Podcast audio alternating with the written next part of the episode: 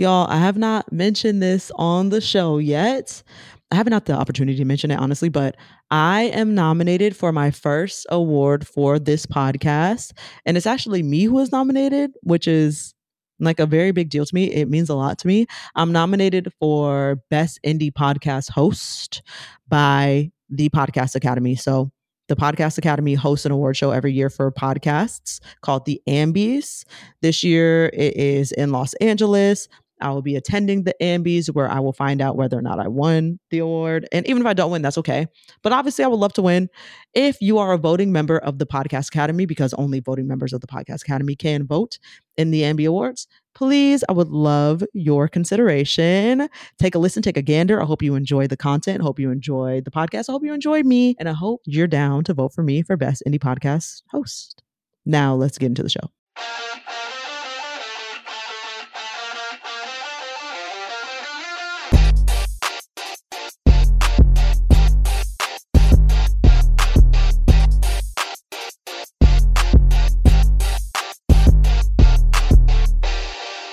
Welcome to Black People Love Paramore, a podcast intended to help Black people feel seen. Please rate us and write us a review on Apple Podcasts and Spotify. Five stars only because we are five star bitches. We're Dio Gotti.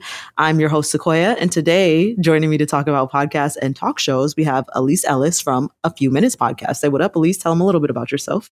Hey, hey, hey. So I'm the host of a Few Minutes podcast where I talk to young innovators, entrepreneurs of colors, just about what they're doing in creative industries that's I think is like breaking the mold or really interesting. Um, so yeah, you can follow me on Instagram at a few minutes pod and the podcast official name is A Few Minutes. And then outside of that podcast, I'm a podcast producer. So you may or may not have heard of Therapy for Black Girls. I produced that podcast. I, I also worked on the show, yay, for Colored Nerds, which just ended. That was a Stitcher podcast. I'm a culture writer too, so I've written for Uproxx, Rolling Stone. And so yeah, you can follow me on Instagram at Ellice Ellis as well. A resume. You y'all hear that? That's that's a resume. That's stacked.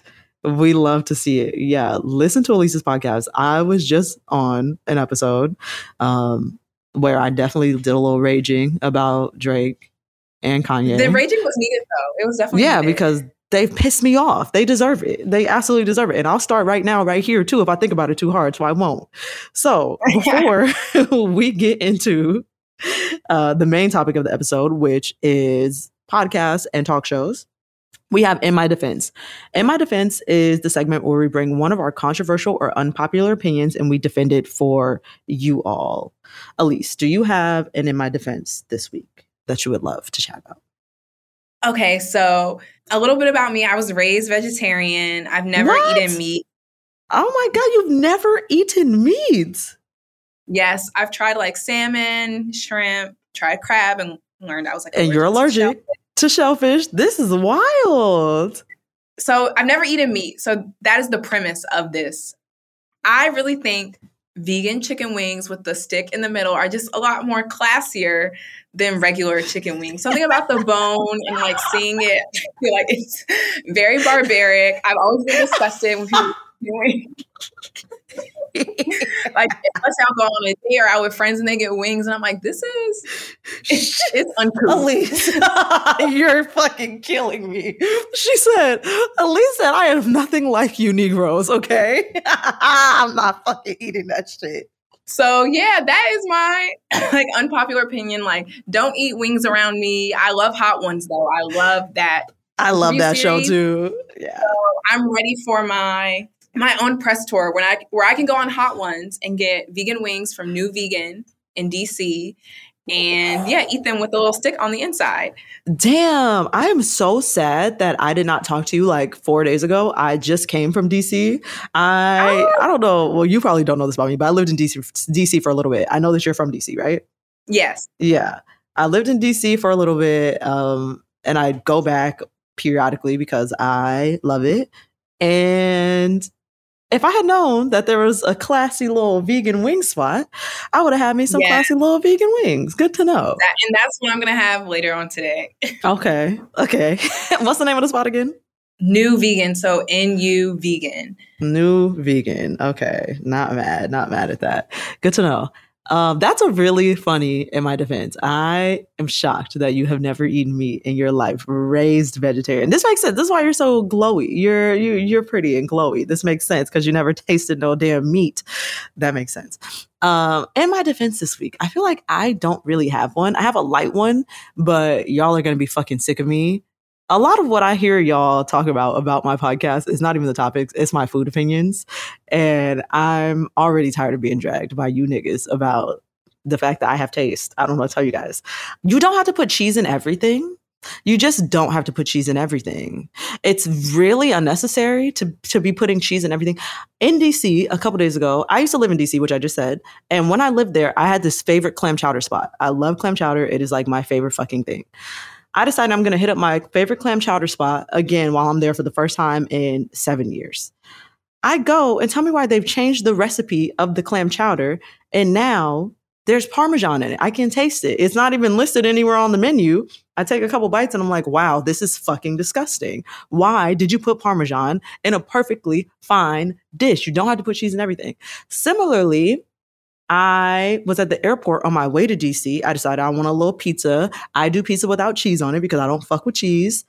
I go into the pizza place, ask for my little pizza, say no cheese, and they're like, "Oh, there's cheese in the red sauce too." I'm so what? sorry. There's you put cheese in the red sauce too. For what reason? For what reason? There's cheese on pizza already. Why did you put cheese in the red sauce? I'm vegan. And so that is like one of my biggest pet peeves as well. It's just like cheese did not need to go in this. Like I ordered a regular piece of garlic bread, and usually they say cheesy, creamy garlic bread. And I'm like, I was expecting just garlic bread, no cheese. Ellice, you could have said that. You are fucking preaching. I ordered truffle fries because I love truffle fries about 50% of the time they're going to come out with cheese parmesan cheese on them as well it does not say that anywhere on the menu when i'm ordering these fucking truffle fries why are y'all doing that the expectation that i feel like i'm forced to have that everything has cheese in it is so annoying like it's I hate asking so about the most basic things. Does this have cheese in it? Because you guys didn't say it and you just assume everyone eats dairy. We don't. I don't even like dairy. Cheese is what I actually hate, but dairy overall uh, makes I generally dislike. Just it tastes bad to me. Um, and then lastly, I tried to get some simple Italian meatballs. Not even Italian necessarily all the time, because maybe Italian meatballs always have cheese in it. I don't know. Try to get some simple meatballs, and of course they have Parmesan in them. Why? Why? Why? And I bite into it, and I can always taste it. Yeah. It's annoying. I don't like it. It's not good. I'm not having a good time. You don't have to put cheese in everything. When I see that there's cheese and stuff that cheese doesn't have to go on, it tells me that you can't fucking cook and that you have to rely yeah. on a thing that everybody generally likes in order to make your food taste good. You can't cook, and that's enough. That's where it starts and ends. Like too much cheese, too much creaminess. There's a lack of skill there. The lack of skill is loud. It's astounding. I'm embarrassed maybe maybe you should reconsider. Exactly. That's my my defense this week. That's all I got. We're gonna move on to song of the week. That's a bad one though. I don't think that's Thank a controversial. I not at all. Like I think a lot of people are getting with like dairy's on the way out. We don't need all that thickness. I don't want to bite into anything and have it burst in my mouth. I'll say that. Ooh, I hate it. I have literally said those exact words. Growing up, I hated gushers because I don't like things that burst in my mouth. Like that's yeah. disgusting to me. LOL. No, there's no entendre there intended. I don't like beans for that same reason. Ooh. Like if I eat beans, I, I need to smush them up first so they don't burst in my mouth because I don't like that. it's disgusting to me. I, I can't get with the anti bean slander. I the vegan. Beans. I knew you wasn't. Going, I knew I lost you. I knew I lost you. Thing. People are like, how do you eat so many beans? I'm like, I don't know. Maybe that's why I'm thick. Period. Period. That's where it comes from because you said I'm gonna eat a bean regardless. I can eat it. It just needs to be smushed up. I will not put a whole bean in my mouth. That's gross. But I will if I smush it up a little bit. Mm. That's it. Um, I'm tired of y'all putting cheese in everything. Please stop doing that song of the week this week. Ellice, do you have a song? I can go first. I know I did not prep you for this. I can go first if you want me to go first with the song that I really Yes, you go first. Yes. Okay, cool. I have a list on my phone for these times when I'm unprepared. what do I want to go with? Hmm. What's most relevant today? So I have talked before about my dislike for when white women put on black aesthetics for shits and giggles, mm-hmm. get paid off of it, et cetera, et cetera. I have also openly admitted to enjoying some black women who do, or some white women who do this, like Ariana Grande, and also openly disliked other ones like Kim Kardashian. One that I have openly disliked is Miley Cyrus. During her whole Bangerz era, I, I, I didn't fuck with that. But before she was doing all that, Miss Miley made a song called See You Again. And it is such a banger, such a bop. It came on my shuffle a couple days ago, and I could not believe how hard that shit still hits. I love it so much. It's so good. Yeah, that's me. That's my that's my my. I'm ready for white women to make white women music again. I'm so excited. Like I'm that's, so excited. Is getting there. She's there. Or she's there. But she's that there. era. What was that? 2007, 2008. Yeah. Hers was going crazy, honestly. 10 things or seven things I hate about you. Seven things I hate about you was a pop. Oh my God. You're right. I feel like I definitely grew up with Miley, Hannah Montana, and she had like such an era. And then honestly, I didn't hate, I hated like Wrecking Ball. I hated Wrecking Ball. I'm in the club high as hell with some shit, whatever. That song. I hate I to say like that it. I love that one. I hate to say that I lo- loved it, like actually wholeheartedly. it's so catchy. She had a few other songs on that album that I actually really liked. And doesn't she have a song with Future? I wouldn't be surprised. That sounds on brand. I don't know it, but I think Miley Cyrus and Future have a song together. It's real and true featuring Mr. Hudson. I really like that song. Okay. I felt like okay, that was okay. for her. Yes, I was like, this is so cute. Um, yeah, no, I like that. But honestly, See You Again deserves the flowers that Party in the USA gets. Wow, that is so true. That is so true. That's another one I went up for too. Party in the USA, I went up for. Can't Be Tamed, I went up for. There's a few. Miley songs that actually really did it for me, and then she lost me at Bangerz. And and uh, yeah, yeah, but it's fine. okay, so like every week, I listen to a lot of Cleo Sol, and this week I have been listening to Rose in the Dark, the song. I just love Cleo Sol. I think she's so graceful in the way she talks about fucking up. Okay, um, okay, hold on. You put me on. I never heard of a lot of her music. Um, so yeah, that song "Rose in the Dark." It was also in the Insecure season finale where she's like, "Oh, I can't sing." Oh, go for it. I'm a little wiser, baby. No, I'm not about to sing, but. it's the montage where like Issa is like walking from like stage in life to stage in life, and they're playing Rose oh, in the Dark. Yeah. like, this is so fitting for Insecure. So yeah, that's my song. I just love Cleo Sol in general. Like I have a playlist called Cleo and Cry, and then one called Cleo and Think. There are a lot of crossovers on that playlist. But oh my god! You're jerking songs. I don't know. You. It's one of those where you just like really listen to the lyrics, and you're like, she's definitely talking to me. She has lived a life that I don't, not in a bad way. Like she's had to grow, grow from, but has just like learned a lot. And I think she's only 28, so. Mm-hmm. I love it. I think her music's just like so peaceful, so insightful. Mm-hmm. She's also beautiful her collective that she's in they're called SAULT in all caps so s-a-u-l-t oh. they just oh. released a oh. project this month so if you're not hip to cleo Sol, check them out. And then also follow me on twitter where i probably tweet about cleo Sol once a week. She's never done a show in the us and i'm i will do the paperwork. I will do everything that needs to happen so she can come to the state whatever visas we need to get you babe we're gonna get you in here um, what's one song that people should start with if they like never heard of Cleo Sol? Asking for myself, what's the first song they should start with? Is it Rose in the Dark? Is that what you said? Rose in the Dark is good. I feel like Her Light is the most popular song by her. And then Joe Kay from Soulection did a remix to that, which is also like a little sped up, but really beautiful too. Okay. Okay, okay. That you just put me on. I have never heard of Cleo Sol. I will definitely go check it out. I like the uh the thinking and, and crying of it all. Are you you're you're a Gemini, right, Ellice? Oh yes, absolutely. Gang gang. Very much love that.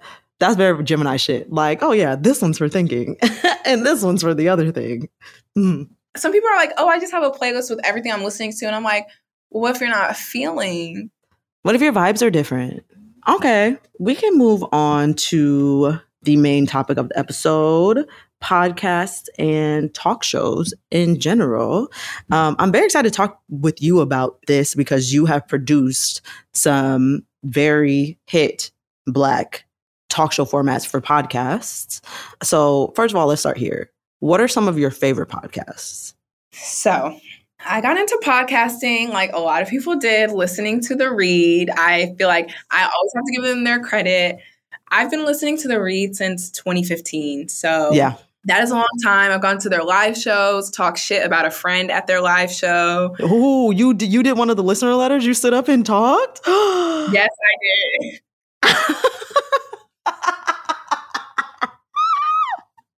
I did do that. Mm, do so we want to rehash or no? Do we want to leave it as that? I would love to know. I would love to know. So I was in college and it was around Thanksgiving. And I was planning a Friendsgiving and I had like mixed gender friend group. Mm-hmm. And I'm suggesting games to like one of my female friends. I was like, oh, we should play this. And they're like, and she's like, well, the boys aren't going to want to play games.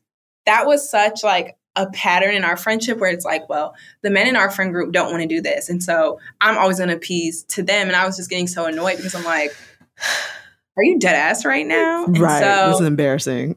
I think their show was at the Wiltern in LA. It was at like one of the West or Koreatown, Hollywood. Wiltern for sure. And I was on the balcony and I was like scared, like, am I not going to be seen? And it's funny, I went with a friend who was like in our friend group, and I was like, I'm gonna do it. And she was like, okay. Because our friend, they didn't really listen to the read, it was just us. And so mm-hmm. I got up and I was like, yo, I have this friend. I feel like she always is catering to like male interests. And obviously, like you want to be diplomatic in your friend group, but it just sucks when there are the girls who are like, oh, I only hang out with guys. I want to do everything the guys are doing. And I'm like, I hate that pick me behavior. Lame. And so I told them about the giving situation. And I think Kid Fury said something like, fuck is she their mother? And I was like, exactly how I feel. So Leave it was, it you know, it was, but it was good to hear Kid Fury and Crissle read my friend. And they were right. I am no longer friends with her or like nice. any of those boys. Any of them. Yeah, that's how it goes. Yeah. I always think, you know, if I said something about my relationship to the read, what would they say? And it would probably be like break up with him or dump her as a friend. Like certainly, I ingrained that. That is how I approach some problems. Hey, they scare me. They they they actually scare me because I'm like, damn, y'all want everybody to break up with everybody all of the time. I'm never asking y'all shit. Because yeah, no. so yeah, definitely the read was a podcast for me that I think helped me get into podcasts. Um, some other stuff I listen to, I love the Cutting Room Floor, which is fashion's only fashion show, as the designer um, Recho Omondi calls it. And so I feel like I, I have style. I'll say that, but I'm not. I don't work in fashion. I'm not she that does, knowledgeable. Yeah. yeah, and so listening to her podcast, I feel like I just learned so much about like the who's who of the industry, and some people who I already knew about, I get to learn a lot more about them. And so she's had like June Ambrose, Christopher John Rogers on the podcast. Um, so I think it's just super fun. And also to hear someone who was a designer and pivoted to doing podcasting um, and is very successful at that. I love like her background story. So that's one that I listen to pretty often. You know, my podcast is about like entrepreneurs. And so how I built this with Guy Raz is definitely an inspiration for me. I'm always interested in how people built their ventures or success. And sometimes the conversation doesn't have to be so pointed on that, but just talking to people and understanding like what's your creative process? What do you think about your industry? Really helps you understand how they did their thing. And so i think that podcast is such a great um, example. Then there are so more so many more like the friend zone is good. On being with krista tippett is super good. Ear hustle podcast is amazing. It's also made with incarcerated people. I at one time just ended like this week. I was working on two podcasts, working on my own podcast, and then still wanting to be like an active listener. And I was like, yo, don't speak to me after 5 p.m. I don't want to hear any voices. I, I definitely to... feel you. Lots of listening, lots of stuff. Yeah. And then I'm gonna name two more. So of course I'm gonna plug Therapy for Black Girls. Um, that's the podcast I work on. It's such a joy to work on that podcast, and it's also just such a joy to see how so many people are like inspired and helped by the podcast. I think I love to do like mission driven work, but I don't like to be corny. and I feel like working on a podcast is like the way to do that. Like Therapy for Black Girls obviously is like an Instagram page, like a big digital community, mm-hmm. but I think it's really cool that this like audio product improves people's lives and you get yeah. to hear from other women who might have been through similar things that you have. We just had Jemele Hill on the podcast promoting her memoir. Um, and she was talking about growing up just around some like pretty like troubling situations. Like her mother was a survivor of like domestic abuse. She had an abortion herself. All the shit that went on um, at ESPN with her and just her amazing sports journalism career, and hearing her kind of talking about ebbing, ebbing and flowing through like um, trials and tribulations and really coming out on top. I thought that was really great. Is a switch up from some of the self help stuff that we do on the podcast. So I love that. And then I love like after show podcasts too. So Succession oh, yeah. has a good one. Who else? Well, Insecuritea, Insecuritea was good. I wish. Yeah. I wish. I don't know if you watch Industry, but I need an industry podcast. And don't start it. Oh well, maybe not. You got a whole bunch of stuff going on. Yeah, but Woo. Industry is a show on HBO. It's about like the finance industry based in London. It's really chaotic. Somewhere in between Succession and Euphoria is how I would Ooh, describe it. That's a draw. Yeah. But yeah, those are my favorites. I think I listen to just a lot. And then I listen to like random episodes of things that I find really interesting. I'm just Same. like interested in a new topic. Yeah. No, I, I really like that. I like a lot of the podcasts that you named as well. I really like Dissect podcast. Have you heard of that one? Oh, yeah. Yes. Yeah. They die every season like a different album, right? A different album, yeah. And it's like usually a rap album, I want to say. But yeah. Anyways, yes, no, Dissect is a really good one that I like. Ooh, just recently I started listening to this show. Speaking of after show, I started listening to this one called Back to the Beach with Kristin Cavallari and Stephen Colletti from Laguna Beach. I don't know if you watched Laguna Beach. Laguna Beach came out in like 2004 or something. I caught on to it in like 2010 or something and, and, and was watching it. They are now 20 years past this damn show. And now they're going back watching the episodes and like giving their takes as like full grown adults who are far past it on it. And it's real good. I love it definitely gonna tune in because I love Laguna Beach and I yes. need that for Gossip Girl. Yeah, yeah, yeah. No, that's a that's another really good idea. Also like Balanced Black Girl. Uh, that's Lestraundra Alfred's podcast. That's one of my friends. I've been on. No, I have not been on that one. She's been on this one. Um, a good one. Yeah, that's about it. That's that's that's the shit. Um, and then talk shows. Did you grow up watching talk shows? Like, is that how you got into producing podcasts in general, or? Yes. Okay. So I watch a lot of news, just a lot of news. Like my parents watch the news every morning, every night. I was really interested to take piano lessons and like we had like a glass door. I could see the news and I would like hear Brian Williams and I'd be like, I want to watch the news. Oh, while, like, trying damn, to play. while you was yeah. doing your piano lesson. I definitely love the news. And then more like talk show format. Um, the Melissa Harris Perry show on MSNBC. I feel like that was always such a big inspiration for me. So it come on Saturday mornings. She's a black woman. She's done stuff for Elle. She went to Duke. She has her PhD, I think, for a time. Yeah, but I would watch that like every morning and she would talk about like obviously politics, but like culture and like fashion, but like the big stories around that and have just like really smart people on her show. And so mm-hmm. I love that because I felt like I was learning so much me and my dad would watch it all the time. And so that was like a big like talk show for me. Also like the Rachel Maddow show too. Um, loved it. You was really watching the news talk shows for sure. you was watching the news. Growing up, I loved SNL. I don't really like SNL anymore, but SNL was amazing to me. So I think that inspires a lot of the work that I do. And then when I was in high school, I was at one of Wolfgang Puck's restaurants in DC, and I met Lorne Michaels, um, mm. the founder and creator of and oh, that was super cool for me as well. And then I'm trying to think what other kind of talk format. I always loved David Letterman. Um, that was something I watched growing up, like with my parents. And then I love his new show on Netflix as well. I think that is amazing. Honestly, if like I someone asked me like, "What's your dream ideal show?" I'm like, just swap me with him, and I'll probably get Yeah. some younger people on it, and we're gonna do that. I definitely get that. Yeah. So yeah, um, yeah, I didn't really watch like the Tyra Banks show or Wendy Williams. Yeah. Like I knew who Wendy Williams was, and I've probably seen episodes, but it wasn't like I was super tuned in. Um, America's Next Top Model isn't a talk show, but I did appreciate their commentary. Yes. Looking back. Yep. MTV was like 106 & Park was still big when I was growing up. Um, it just wasn't. It wasn't AJ and Free. Who's who was after AJ and Free? Rocsi and Terrence. Exactly. Okay. Yes, it was Rocsi and Terrence, and so I watch 106 & Park all the time. Like their New Year's countdown is iconic. Nobody is stopping that.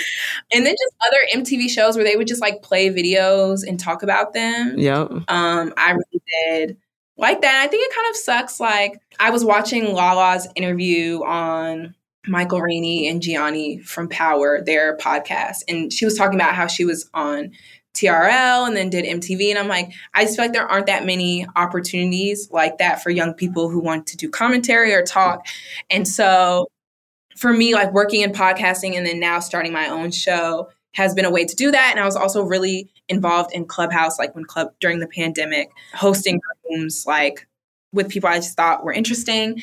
And so those are ways I think I started to like find my voice and really be interested in like working with other people who have like a strong voice. Mm-hmm. No, that that's a really good point. And I do think that black people enjoy the talk show format so much, as we can see with shows like 106 & Park, where that has, you know, two hosts and they're talking to guests and you know, given that type of stuff. Um, and then we can also see it from prominent shows naturally, Oprah Winfrey Show, Tyra Banks Show. Oh, I'm forgetting Oprah. yes. you forgot Oprah. Oprah, like the Tom Joyner morning show. Yeah.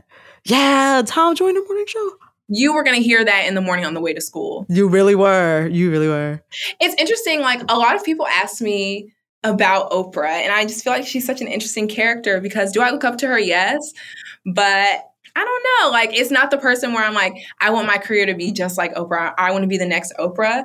When you're a black woman who um works in like journalism or just like hosting and you want to talk to people, everyone references Oprah. And I'm like, I feel like there are a lot of other people. A hundred percent. A hundred percent. I personally feel like I'm a lot less safe than Oprah. Just, just, yeah, no, that's not who I'm necessarily modeling my career after. I do very much see the doors that Oprah opened just for Black women who want to do the type of work that we want to do in the first place. Unfortunately for me, I was much more impacted by Tyra Banks show, just given how old I am. And Back for another game. You know it. What's going on? Just one more week till Max Fun Drive. Hard to believe. It's been a heck of a year since the last one. We're now a worker owned co op. We raised $50,000 for charity last year. And we've added a bunch of awesome new shows. But do you think we're ready to do it again? Absolutely. Lovely new gifts are lined up. The episodes will be amazing. And wait till everyone hears the bonus content. Yeah, plus they know to go to MaximumFun.org slash newsletter, so they're getting all the news. Oh, like that meetup day is on Thursday, March 21st. Then what's bothering you? Me? Oh, nothing. We're all set for Max Fun Drive to start on Monday, March 18th. I just didn't want you to see this coming. Check. What? Hang on! Most of the plants humans eat are technically grass. Most of the asphalt we drive on is almost a liquid. The formula of WD 40 is San Diego's greatest secret. Zippers were invented by a Swedish immigrant love story. On the podcast Secretly Incredibly Fascinating, we explore this type of amazing stuff. Stuff about ordinary topics like cabbage and batteries and socks. Topics you'd never expect to be the title of the podcast Secretly Incredibly Fascinating. Find us by searching for the word secretly in your podcast app. And at MaximumFun.org. oh God. And now looking back, I'm like, that that probably was not the most healthy thing for me to be pretty solidly, yeah, invested in. I remember being in seventh grade and scribbling the Tyra Banks show on my little binder cover. You know how you could like put a piece of paper on the little plastic, whatever. Mine was just like this big thing of the Tyra Banks show, this collage of the Tyra Banks show. Cause I was really into that shit. I was really into that shit, unfortunately. It's so interesting. Tyra is she's had a resurgence online. Um, Not a good one. People are of the Tyra Banks show of America's Next Top Model, and they're dragging her for it. I am here for it because I love you know any exercise in like cultural research where it's like let's dig up this 30 second clip from 2004 Yeah. and talk about it.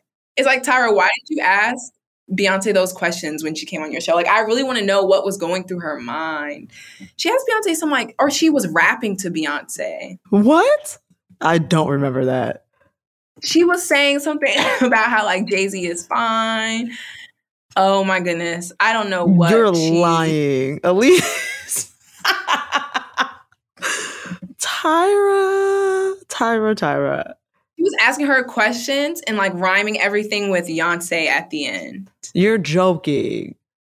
She was like, Beyonce, when was the last time you bought something in a store? Beyonce, what's your favorite type of cheese? See, Tyra's writers hated her. The writers for the Tyra Banks show fucking hated her. Why would you embarrass her like that? Why would you do that? We need Tyra on like a video podcast where they play clips from the show and we just have her talk about it. Like, We need reaction videos. Yeah, we do. We certainly need that from Tyra Banks, or even just her Naomi Campbell interview where she was trying to quote unquote hold Naomi Campbell accountable for being quote unquote mean to her when they were young, as if Naomi like owed her anything. Naomi was like, I, I, I wasn't mean to you. I just didn't care about you at all.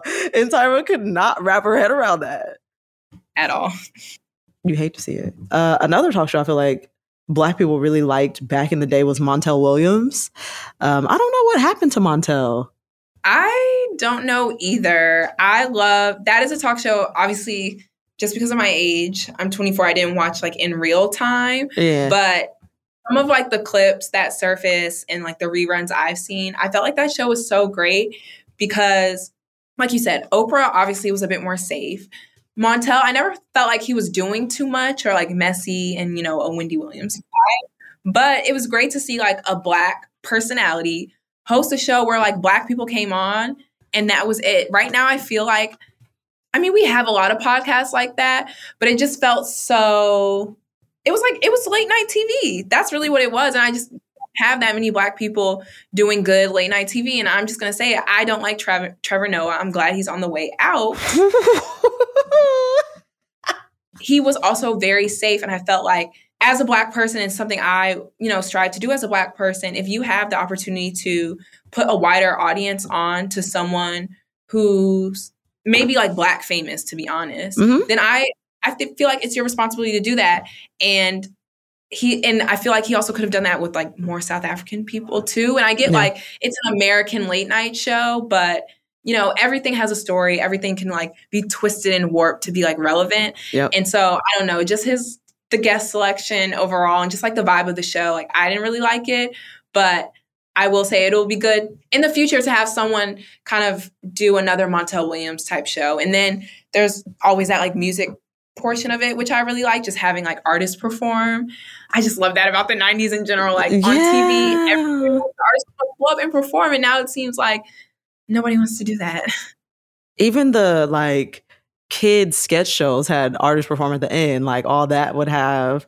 an artist, a musical guest at the end. The Amanda show would have a musical guest at the end. That was very much a 90s, early 2000s staple that I am very sad that we lost, along with theme songs. But I also feel you about Trevor Noah. I don't want to say that I dislike Trevor Noah because it's not him that I necessarily dislike, but I do think that he's really safe and kind of boring, doesn't really push the envelope at all, which doesn't do anything for me. I'm I'm turned off by that. By somebody who I know, I'm like, is this your real opinion? Like, is your opinion always this safe and sterile and like, you know, not shaking the table ever? You don't have any thoughts about anything that are complex and nuanced and imperfect and interesting? I'm anti. And I do want more of that. Yeah, I think you said this on my podcast. A lot of people are so focused on like saying the right thing instead of saying what they want to say and that's what I feel about Oprah and Trevor Noah is it seems like they're striving to say the right thing. And obviously, I don't even like the term politically correct because Mhm. sometimes it's just decency. um, Yeah. Obviously, saying, or at least for me, and I know for you too, like saying what I feel is always going to be decent. It may not be the nicest thing, but it's always going to be kind and with like good intent. I feel like that is put on like equal footing as like saying the popular opinion, what everyone has here. I'm like, no, you can be real, you can be kind, you can be intentional, you can stray from the status quo and like not have everyone hate you. But honestly, like I, we're Geminis, we're not concerned with that. Period. And you I was gonna say that. I just want to talk. That's the whole thing. Like I'm going to talk. That's who I am at my core and base level. I understand being concerned about public's perception, public's reception of what it is that you're saying. And because being dragged on the internet is not fun. I have been dragged on the internet more than once now. It's not a fun experience. But again, at the end of the day, it's me or it's you. And if it feels imperative to my personhood to say what it is that I want to say, I'm going to say that because it does feel imperative to my personhood. And how you receive it is how you receive it. That's fine. It's how you receive it. Yeah. So wait, I'm curious. What were you dragged on the internet for? Oh, I talked about this on this podcast before. I have an episode of this podcast called Black People Love Jack Harlow with a question mark next to it. Black women love Jack Harlow with a question mark next to it. And on this episode, I talk about how I'm not necessarily impressed by Jack Harlow. And I think that he is an example of white mediocrity, one. But, you know, there's been a couple bars I'm like, oh, yeah, that one was nice. Like, I, I like that bar. What I was saying is that the bar for Black women when it comes to Black male rappers is really low because of how much abuse and shit that we have to endure in order to listen to rap music. It's always, you know, it's never big upping black women or rarely big upping black women is what I want to say. Yeah. And if this one person, the argument was whether or not he's pandering. And I personally was saying, I don't think it matters if he's pandering or not, because at the end of the day, he's still going in public spaces and speaking positively of Black women. And I don't really care about his intention behind it, because that's more than I can say for many other people with his same platform in his same space. Mhm. That's what I said. I was dragged for that. And that was fine. Uh, okay, so now that you said I definitely did see that conversation Yeah. because it happened probably around the time his album came out, and then he had Yep. City Girls on the tour, which I thought, okay, you know, you're trying to get the girls, at. so I'm Mhm. not, I'm not mad. Like that's what the industry is. Right. I do think Jack Harlow's cute. At least let's just be honest. No, I just think he's cute. Like I do think like it's to me, cute is the right word. It is. No, it is. Right. but ah, wow he is very contentious because i do think this last album of his was just such a flop to me It was a miss. Big miss. and yeah but like you said it's like so many rappers are going out of their way to talk negatively about black women so like does it really matter the intention behind talking positively Right, because he's going out of his way to speak positively. I don't care if it's because he's getting paid from it or whatever, because the rest of you niggas are getting paid and talking shit also. Not the rest of, but but many of you. So it's like mm, the bars in hell. I hate that for us. Um, I hate that black girls are going up for Miss Jacqueline when you know.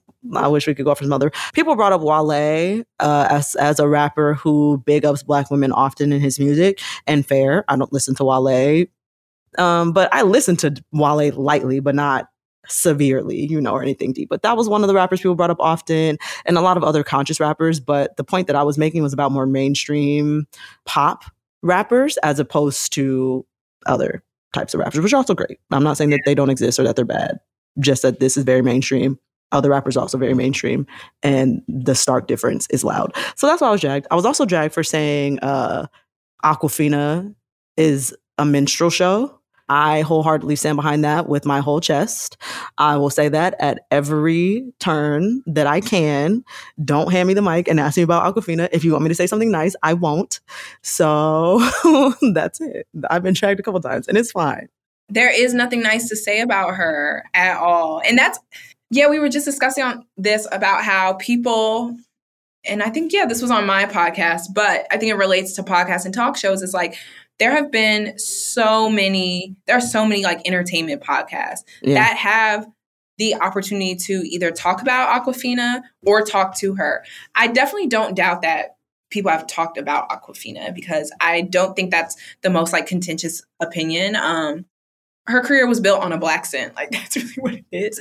But then, you know, you see like Hollywood Reporter, actresses on actresses, or like just a slew of media. And it's like, yo, can someone just like she has apologized, but I just feel like I like more direct conversation with people who are the problem.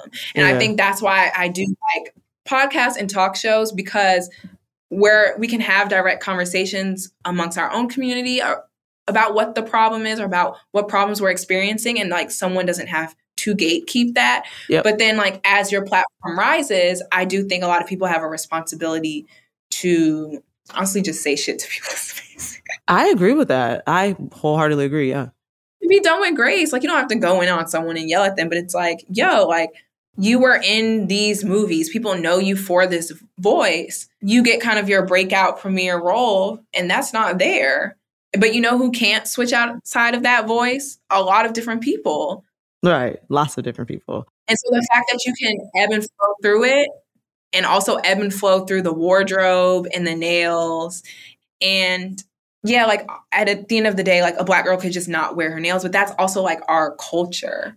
Uh, that phrase to me can sound like so corny because you hear people say it, but at the baseline, like that's what people like Awkwafina are doing. You know, like you said, people like Ariana Grande do it too. I know. And it, yeah, it's just pretty annoying. And I wish like there were more high profile conversations about that. I fully agree. It really irks me that Awkwafina has only been asked about this, I think, once.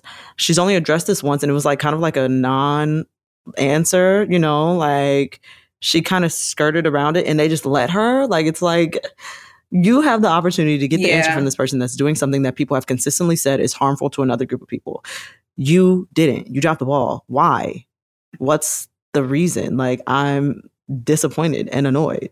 But yeah, the conversations can be a lot really surface level, but also just like the responses can be even more surface level. And I personally respect and you know, it's something we all struggle with. Like when we get called out on things, we get defensive and we want to explain like this is where I was coming from or this is like my background. And I do believe that there's like importance to that context, but a lot of time it's just like, yo, a whole community of people are hurt, but also a whole community of people see you exploiting their community and they get nothing from it, but they also can't exploit themselves to move like that. And so that's it. I feel like it's just simple as acknowledging like with Awkwafina, like, yo, I may be from New York, Queens, whatever. Queens, yeah. But at the end of the day, I don't talk like this all the time. And even if I started to or picked it up, it's because I'm around black people or people of color, like, you know, people of color who aren't, you know, Asian or yeah. and so yeah, that is hurtful because they can't move up like me. It's so simple.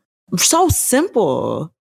And so something I've been thinking about when it comes to like atonement and apologizing myself is just like how celebrities constantly get it wrong. And it's like, yo, how do I not want to be like them and actually yeah. like, be accountable for my behavior? But yeah, I do think like podcasting and talk shows, we really have the power to like have real conversations, but hold people accountable in a way that like some of the larger media platforms like aren't doing. No, I definitely agree with that. And thinking of Montel Williams and the way that his talk show was set up, it felt very in group. Like it felt very much like it was a black man talking to other black people with an audience of black people present, which yes, which is hard to achieve in 2022 when the internet has made everything so accessible to everybody all of the time.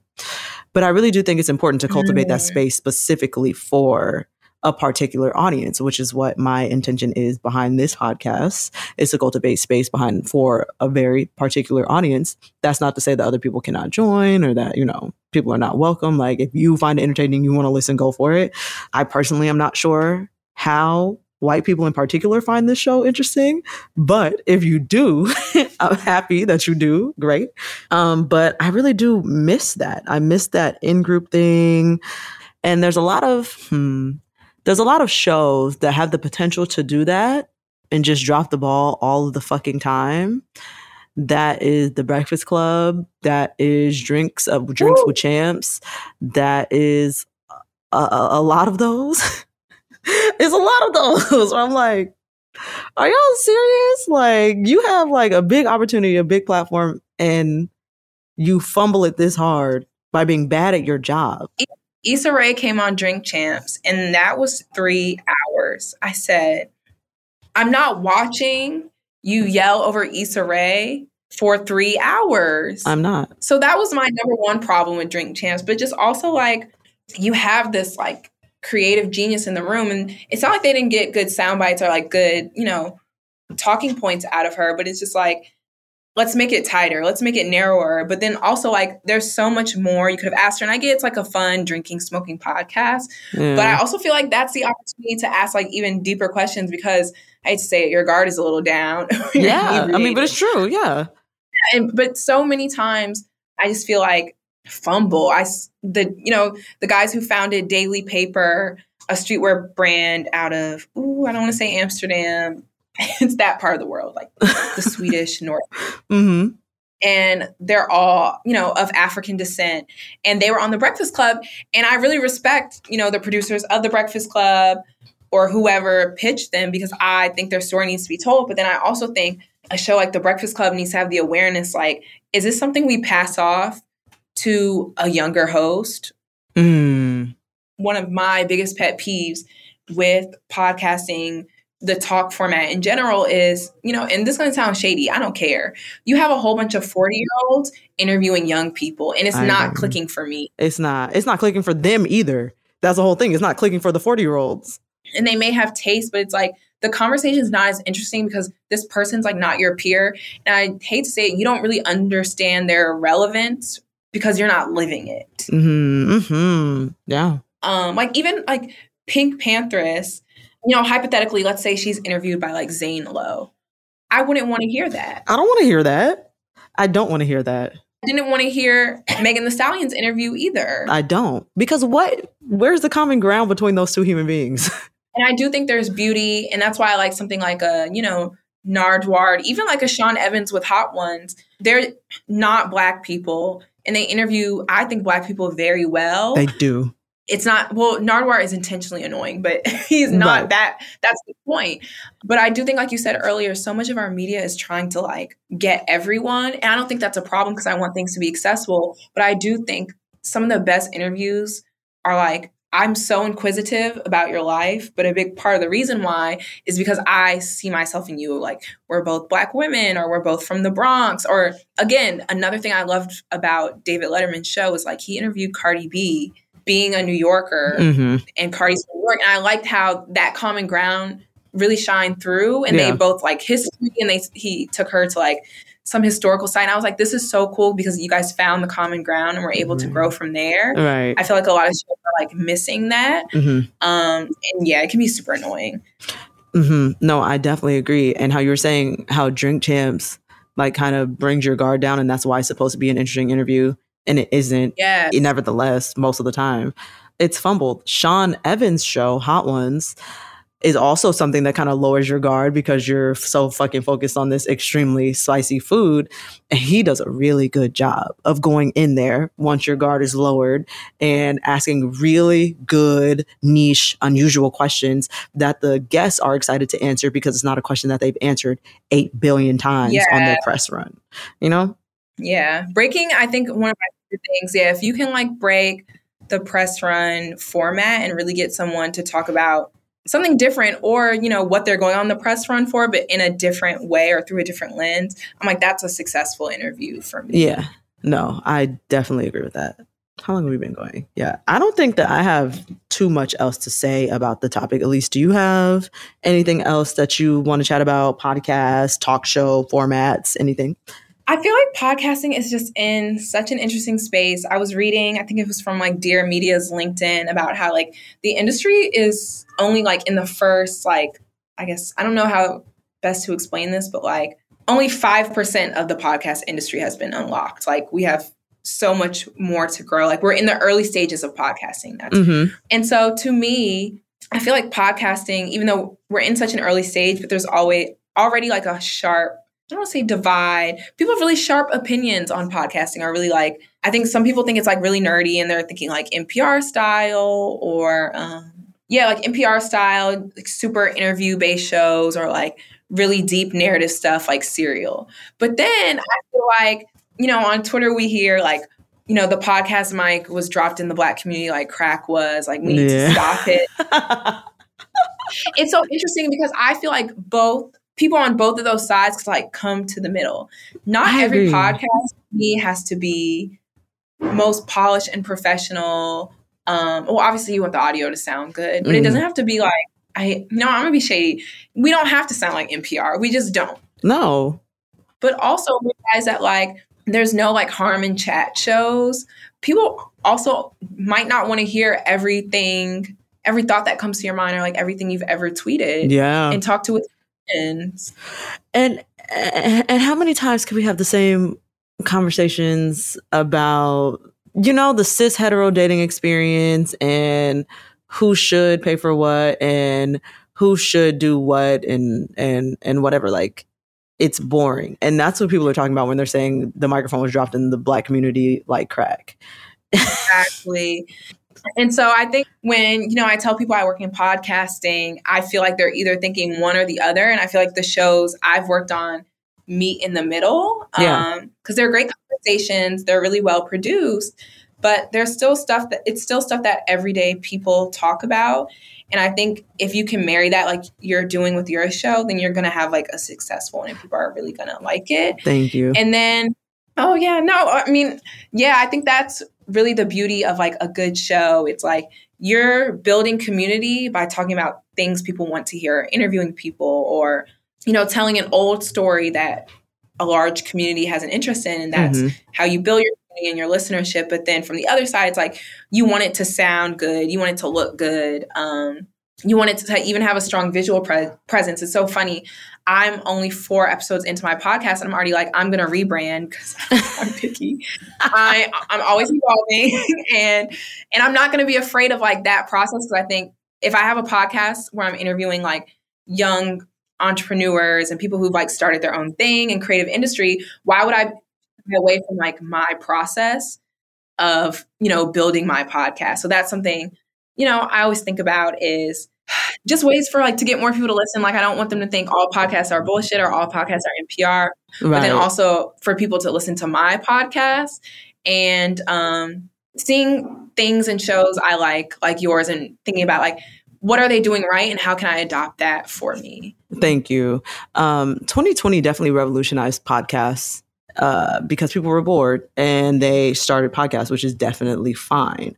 But when I, someone who has been doing podcasts generally for like six ish years now, hear people being like, "Uh, no more podcasts. Like, please, like everybody talks about the same stuff, blah, blah, blah. I'm like, no, there's just a large influx of people who didn't have anything else to do while we were all stuck inside who pick up who picked up microphones. And that's fine. Like express yourself however you would like to express yourself, but please don't now talk about the entire art form based on a new trend that just started. What you said is perfect. It really is an art form. And because the art form has like a lower barrier to entry, Yeah. um, a lot of people can do it not well. Um, it's, it's, it's no shade or anything like that because there are a lot of podcasts that are sound super gritty and are produced from nothing but have great content. But then at the same time, there are a lot of people who can buy, you know, a Rode or a Shure mic for hundreds of dollars or, you know, even like a full blue desktop setup for thousands of dollars and they talk about shitty things. So yeah. it's literally a balance. Like it's not just about the audio quality. It's not just about the conversation. It's about doing it all to a level that gets people interested. And I feel Mhm. like a lot of the podcasts or conversations that we hear about happen to be like regurgitated like Twitter topics. And I think that's where people are getting out. Certainly. No, I fully agree. You are extremely correct. Ellice, thank you so much for coming on my show. It has been fantastic having having you. Yes, I love I love chatting about podcasts. I've been listening to podcasts for a very long time. I've been making podcasts for a very long time. So I was happy when you said that this is what you want to talk about. I was like, perfect.